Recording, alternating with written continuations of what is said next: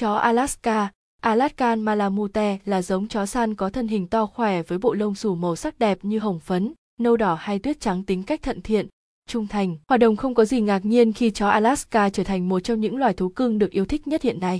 Nếu bạn cũng đang tìm hiểu về giống chó cảnh đặc biệt này thì đừng bỏ qua những chia sẻ dưới đây của Zoipet.com nhé. Bạn đang nghe tiếng nói nhân tạo của Trung tâm Không gian mạng Viettel.